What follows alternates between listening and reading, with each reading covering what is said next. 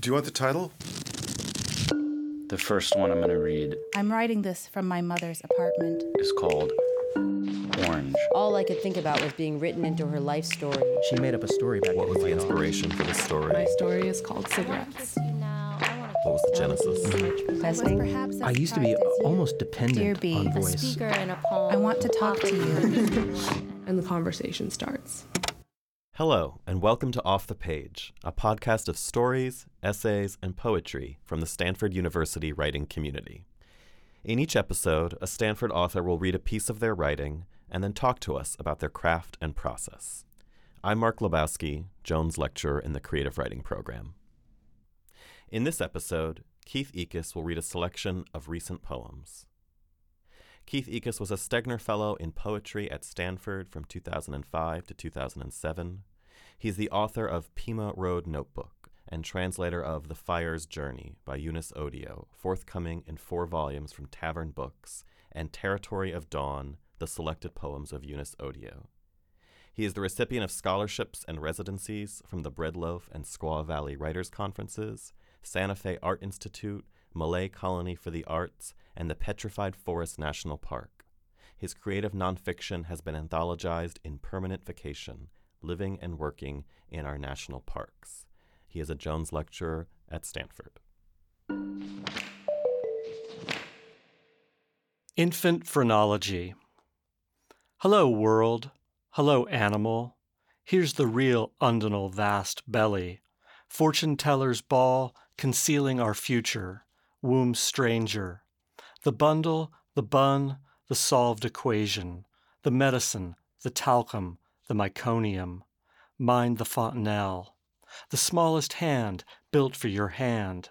The magic number turning the couplet into three solid as the legs of a milking stool. Birth prepares a face for the breast, nose pushed up, tongue untied, testing your weather for a nipple. His mouth cries, and just like that, it's laughter. Soundings meant for you alone to hear. Baby things, the songs we never thought we'd sing. Birthmark. The mark that means your mother wished for wine spilled across a cheek like the boot of Italy. The spot that says she tasted beets, smashed apple, stork nip, angel spit. A stain there to remind us we're made of blood. Scar of a prior life. Blemish to shine, flash, burn. Did she crave strawberries, startle and touch her face? Did she stare at mice? A finger pressed to her temple when the moon passed before the sun. Demon sign, sign of fortune. On the left cheek, ruin. On the right, a happy marriage. Child rearing. In the days of first breath, the newborn breeds a rash, and since the fact of parenthood is now permanent, you phone your mother for advice. A gift you think you're giving of her own expertise, a chance to take part. But when she claims she's got no idea what to do, can't recall that was nearly 40 years ago, and if she could remember now what she did for your skin, no doubt today the medicine would be different, totally opposed even to a cream she might have applied with such care back then, leaning over the crib and no real grave concern. Boy. He mimics and drinks ungodly volumes of milk. Again, again, he cries, to hear the book about a dog who plays the flute, laughing like a drunk at jokes he doesn't get. He overhears the rain like a conversation and murmurs to himself, not like a lonely man, but one amused by genius. He doesn't know heaven or death. Too young for hummingbirds, too old to swaddle like a mummy. Words appear in his mouth from the air. He's got no reason to believe a dog can't speak. Early stages for the new parents. Here comes the red wagon loaded with tears. You can't say tears, but you're not deaf, and so you'll hear tears waterboarding your heart in the hours you once called the drunkest, but you're sober as a map. your steady hand ready to sail the ship to calm. Here comes the lightning, here comes the lullaby jazz. If you ever try to steal away, the child's spirit, a mixture of kerosene and laughter, follows you to the dark side of the bar, where hustlers wait with urgy stories to share about their parents, dear old mom and dad, and the awful things, once upon a time, they did to them. Pretty packages perfectly packed. Done with chintz and tinsel, unwrapping my brother's gift of a plastic toy blaster, my son stalks hydrangeas, genteel blue in midsummer, today corpse gray. It's Christmas Day. Shadows levitate and pop like balloons at his footfall. Don't wake the dragon flowers. Should I teach him to hunt, to flush, fell, skin, and dress? Should I melt all replicas? Liberal worries, you think. I aim to serve the meat on the platter in its juices, while he saves the citizens only he imagines need him. You're a reader. You've read the news. My son is four. What he knows is the world spins wildly, and gravity keeps the grass in place. This next poem is called Nightly Ritual. At a certain point, all children have their imaginary friends, and so one of his imaginary friends makes a guest appearance in this poem. Nightly Ritual. Nothing under the bed, never a dragon or the hands of a dead man. One night I linger and sing my child into slumberland. The next I plot my quickest escape. Ears want stories and lips want kisses until the night he wipes mine off his cheek. When I leave the room, fear flips to laughter. He entertains midnight visits from Mayor Fox, who lives in a charming home, swimming pool, garden, friends who never leave. He's built a private menagerie of talking giraffes and lightning fast squirrels, stuffed, loyal dogs. Darkness equals the unknown, a father engaged in treason, sipping bubbles from a glass, leaning in toward his mother, sharing a potion the boy knows he's forbidden to drink. Polar Bear Express The boy won't fall asleep without books, pictures before bed of polar bears who never leave a scent of blood against the ice, watered down tales of jolly rotten pirates setting sail. The cannons shoot coconuts. If there's a pistol, it's polished and never pointed at a slave. A hand, a shove, she pushed me first. Scarred knees, written report. Every night I read with attention, skipping over soldiers and kill. I censor. I form a human shield. I leave whole cities unburned. Imaginary Child When I ask my five year old about infinity, he pauses from a puzzle long enough to say, My sister's waiting there. In one version of the story, we split. She wants to try again for a daughter. I admit to an irrational fear of twins and can't decide if the proposed girl exists as a gift of light made flesh or a pile of laundry and tears. We should have started earlier. We should have had another child. Once you add a line, the triangle turns square. She could have perfected my scowl, spent hours on the living room floor drawing the proverbial unicorn. Nicknames drift into space Shaggy Pants, Curly Button, Puddle Wump. I'm too old for milk and puke, fists of hair, and why won't anyone in this house just put on their clothes? Knock kneed jitterbug, balloon enthusiast, one quick scrawl across a vacant lot. No daughter to divide the last effects. That's not fair, that's not fair. He will miss her more than us. This one is called Midnight Alley Fire. Smell of wax, vaguely sacred scent. My son says candles, spots wavering shadows, gestures of puppet theater, flames twitch and snip as elders conspiring before church. I pulled an alarm.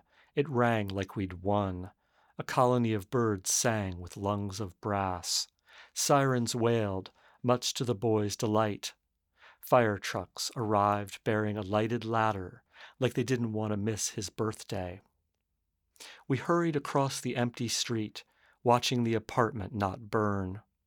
Room to room, heroes dragged hoses, checking for children of flame. A smell of last rites quieted our days. Ash, if you touched it, left marks of penitence.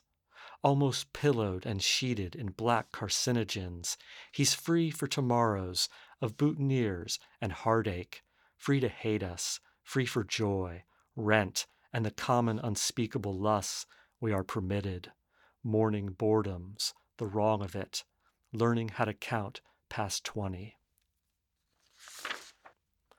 Envoy My son's an instant saint to bus stop grandmothers who tantalize with sweets. Do you want to see my imitation of a lion? Crouch, leap, roar. Friends instead of threats. A city villaged by trust. What's that you're smoking? He inquires of tentative teens. His tongue is the top of his mind. Here comes brightness, Mr. Sunshine until the fuel runs out and we pop yogurt and the question machine churns again. Those faces, like mine, hardened inward by their troubles, come alive in new ways, and the walls of our personal cities fall down until the driver arrives to carry us all to our destination. Hi, Keith. Hi, Mark. Thank you for being here on Off the Page and sharing your work with us. Thanks for having me. Um, I wonder if you could talk a little bit about the project that these poems are a part of, or how you see them working together, what they Sure. grew out of. Sure. Um, well, I think I tend to write um, real life stories, right? Um, so these are poems from things that uh, happened to me. They're poems of um, orienting yourself to being a parent. And so the poems I read kind of follow a chronological order from that moment of having this new child and the amazement of that to watching the child child grow older and to be responsible for him and for what he absorbs from the world, which of course is a very scary place. And in one of your introductions, you you mentioned your your child, your son, and so clearly these poems have an autobiographical element to them. Is there a an element that's not autobiographical? Do you zoom off into to fiction at points? No, not really. No, I mean this all happened. The, like for instance, the poem "Midnight Alley Fire." Uh, in our apartment building, we had a subletter uh, living beneath us while our friends were um, away for a while. And he threw a cigarette butt into the um, uh, garbage can. It started this fire, which he just happened to see because I was up taking care of him at four in the morning, and his being up at four in the morning might have saved the building. So um, yeah, a lot of, they're really real life things. I think the the imagination in them is more just how things are framed, what's said, how it's said, what's emphasized.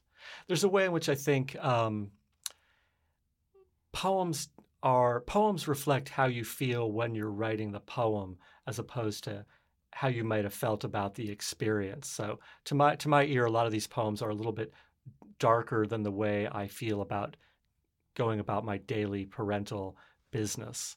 Um, And when you are drawing a poem from life, what is it that you feel when you feel a poem brewing? I mean, sometimes there's like an event, like a fire that you might say, or is it noticing Yeah. something? Or Um, it oftentimes someone once said about poetry that the first line is free. So usually it starts with a line that I don't plan. Um, it's just a, a line of words, a phrase appears in my head, and it will have a sound to it, and it will have a rhythm to it, and then I just follow that into the experience. Um, sometimes things are a little bit more deliberate. So, for example, in the first poem I read, Infant Phrenology, that's a deliberate kind of um, imitation or play off of a very old George Herbert poem called Prayer, probably from the uh, early 17th century, I believe. Um, so I was kind of just imitating that poem, doing a list, but trying to make it um, into something new. So this list of all the things that you experience when a child is born, the fontanelle, um, the the meconium, things like that. And uh, these these poems that you read are, dare I say, perhaps going into book number two. Yes. So my first book was about growing up in Arizona, and this is my this is my San Francisco book, or these are from my San Francisco manuscript. So I moved up to the Bay Area in 1994. So I was living here for about I don't know. Um, 15 plus years before starting to write any San Francisco poems. So I think in some ways the poems are to a certain extent an elegy or elegiac for a San Francisco that's no longer with us, that's kind of really in the rearview mirror, um, and for the also for the life that I would have been living the way I was when I was in my 20s and early 30s. So, and and also as you point out, there's there's also this this elegy or this this looking back toward the life without a child, the life Right. of staying up late, Yes, drinking, and being a being a debaucherous Yes, bohemian right. artist. yeah, now the, the day starts at 6:30 every day. He gets up at 6:30, so we need to get up pretty close to that Well, to I- follow along. I'd like to ask. I mean, this is this is um, it's it's such a, I feel like such a gendered question when Yeah. when uh, women writers are asked how has having a child changed your Yeah. work or your Sure. practice or your writing. But I I think it's a question that's worth asking all writers. How has yeah. Being a parent? Sure. I think I think all writers go through changes and you, you have to figure out how to do the work based on your life. So most writers, and I think it's tougher for fiction writers, go through periods where like, oh, I was in an MFA program and it was great because I had lots of time. Maybe I had lots of time my first year, but the second year I was teaching. All of a sudden I didn't have so much time. Then I was uh, went into a 40 hour a week job and I worked a little bit in the mornings or a little bit, you know, on the weekends then came to Stanford as a Stegner Fellow, had all the kind of time in the world. And now having a child, you just you so you just learn, you adapt. You you know, you know that you're going to have to squeeze things in. I think you write a little bit more quickly. If you get an idea, you tend to go with it. So for example, you know, the three of us, my wife Robin, myself, my son, will be maybe getting ready to go out and do something. And if I get an idea, I'll just say, I need 15 minutes and then I'll just go and at least start a little draft of something that I could come back to later. There, there's always time. You can always make it work. Yeah. Well, the the the amount of time can sort of expand and contract Yeah. depending on how much it exists, right? Right. Um, when you when you have all the time in the world, you need to like get your special pencil Right. and meditate, have the right tea. You have you get get very precious. Yeah. Um, and your wife is also She's a poet, right? Robin was a St- uh, Stegner Fellow here at Stanford from 2002 to 2004. And um, so, she, yes, she still works on her poetry. Um, and yeah, you just you just trade off and you, you find ways to make it work. You have someone who understands what it means when That's you say, "I need Yes, 15 minutes that really, with this that line." really helps as well. Yeah, absolutely. Um, I'd love to talk about endings. Um, Sure. I was struck by a number of the ending lines of these poems. I'm thinking of the end of Infant Phrenology, um, songs we never thought we'd sing, uh, the ending of Imaginary Child, he, were, he will miss her more than us, Mhm, and um, Envoy, um, carry us all mhm. to our destination. I guess I'm just wondering in general um, how how you get to an ending of a poem or Sure. or what what an ending feels like to you. I think endings feel like endings somehow. Some, somehow you recognize it, and if it if it doesn't feel right, it can't end. I think you're you're constantly looking for that ending. You know, there's a lot of um, poets like to talk about open-ended endings or not having closure, but to me, I mean, the poem ends when the word ends. It ends, and so you have to kind of think about that, and you want it to have a certain kind of feel, hopefully a different feel. The poems that you mentioned, I think for those, there can be a way in which something that appears very literal in a poem can actually have some metaphorical resonance. So songs we, you know, the songs we never thought we'd sing, it has a literal aspect to it, like songs that you would sing to a child.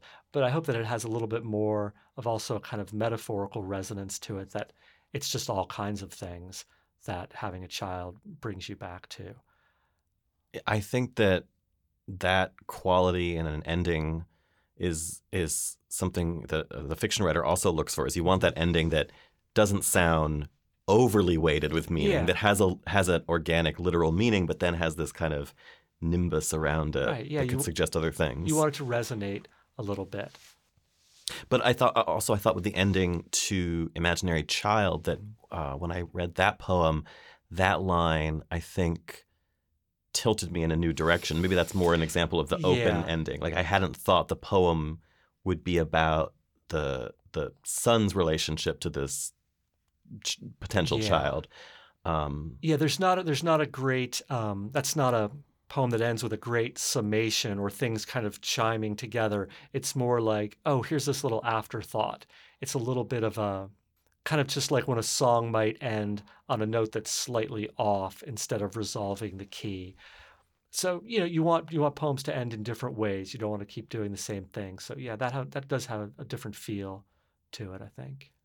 You mentioned doing uh, some research for Birthmark. Oh yeah. Um, does research often play a role in these sort of autobiographical or, or life inspired poems? Not in the life inspired poems. In, in my first book, Pima Road Notebook, I did a lot of research. So I, I grew up in Arizona right next to the Salt River um, Pima Maricopa Reservation. And so I had to do a lot of research to figure out what was the, the history of the Pima because I wanted to incorporate that into writing a book about Arizona. That felt important. A little bit less so in the poems that I'm working on in San Francisco. They're more present tense based or they're based on experience so that I kind of know what happened. There's a little there's a little less of the research. Um, there's one I didn't read called Burial Fragments, which is about um, Buena Vista Park in the Haight. So if you go to Buena Vista Park and you uh, walk up the path up the hill, you'll see these gutters that are made of marble, and the gutters um, were created from headstones back in the 1940s when San Francisco got rid of its cemeteries. They dug up the bodies, shipped the body to Colma, and then because they wanted to be, you know, very thrifty with what they were doing, they took the headstones, busted them up, and then use them to for various places in San Francisco, but in the in the uh, gutters at Buena Vista Park. So that required a little bit of research to kind of learn about that. There's some research, but it's mostly personal experience.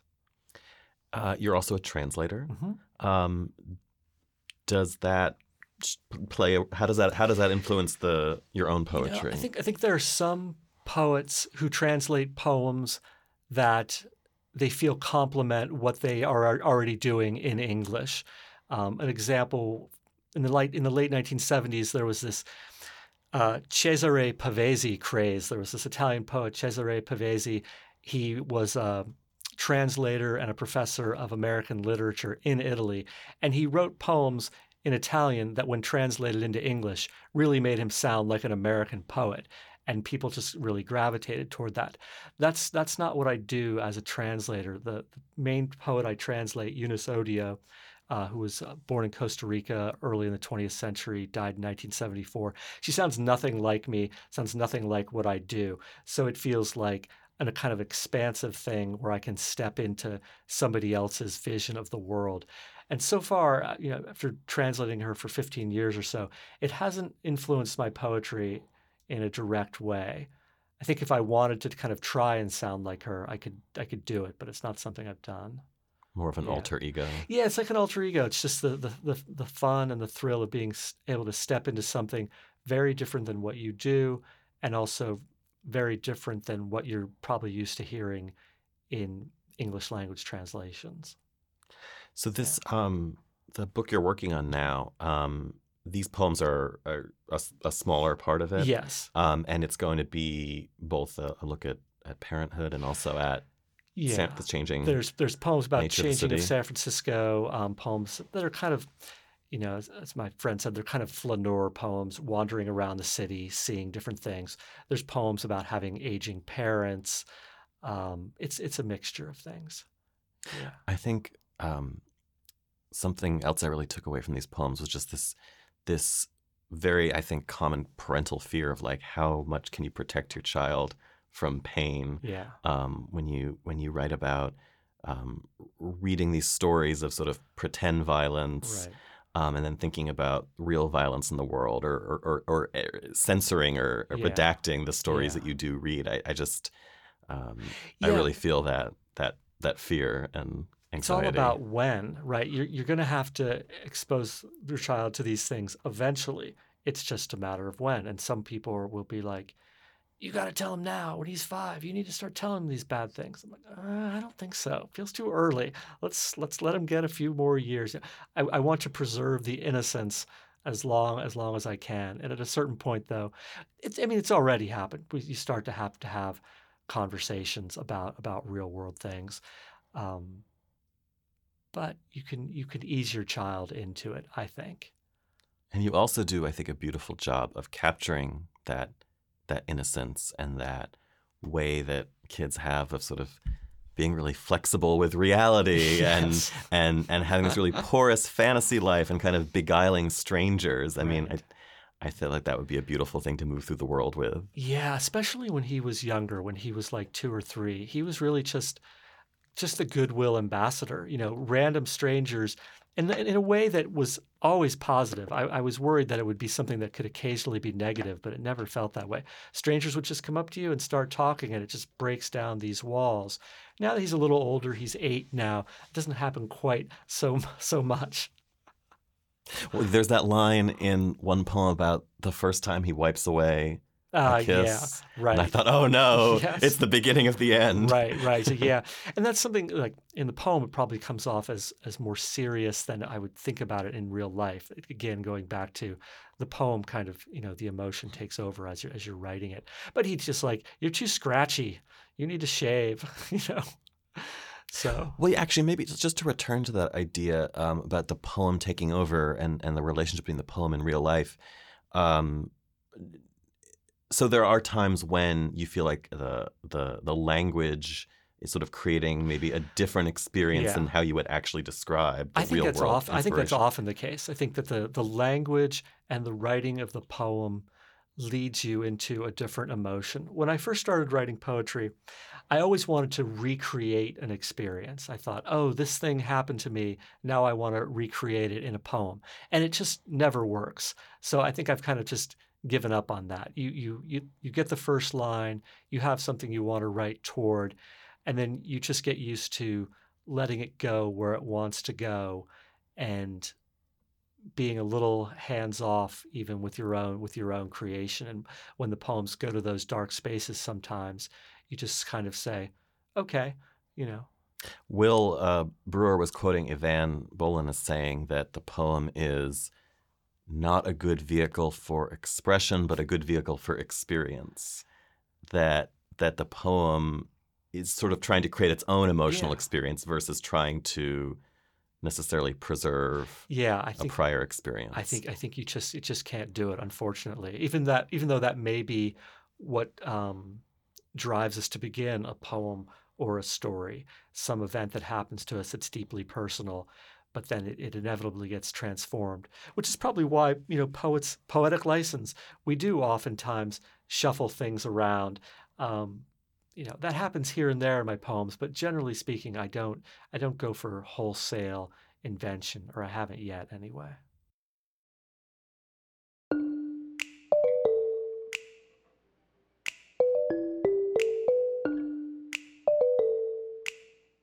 Off the Page is produced by the Stanford Storytelling Project and the Creative Writing Program. Thanks to our lead producer Jackson Roach and assistant producers Alec Glassford, Aparna Verma, Sienna White, Aaron Wu, Kathy Wong, and Adesuwa Agbonile. Thanks also to Jonah Willingans. Thanks to Eavan Boland, Christina Ablaza, and Osei Jackson at the Creative Writing Program. For their generous support to the Stanford Storytelling Project, we'd like to thank the Vice Provost for Undergraduate Education, Stanford Arts, and Bruce Braden. Our theme music is by Breakmaster Cylinder.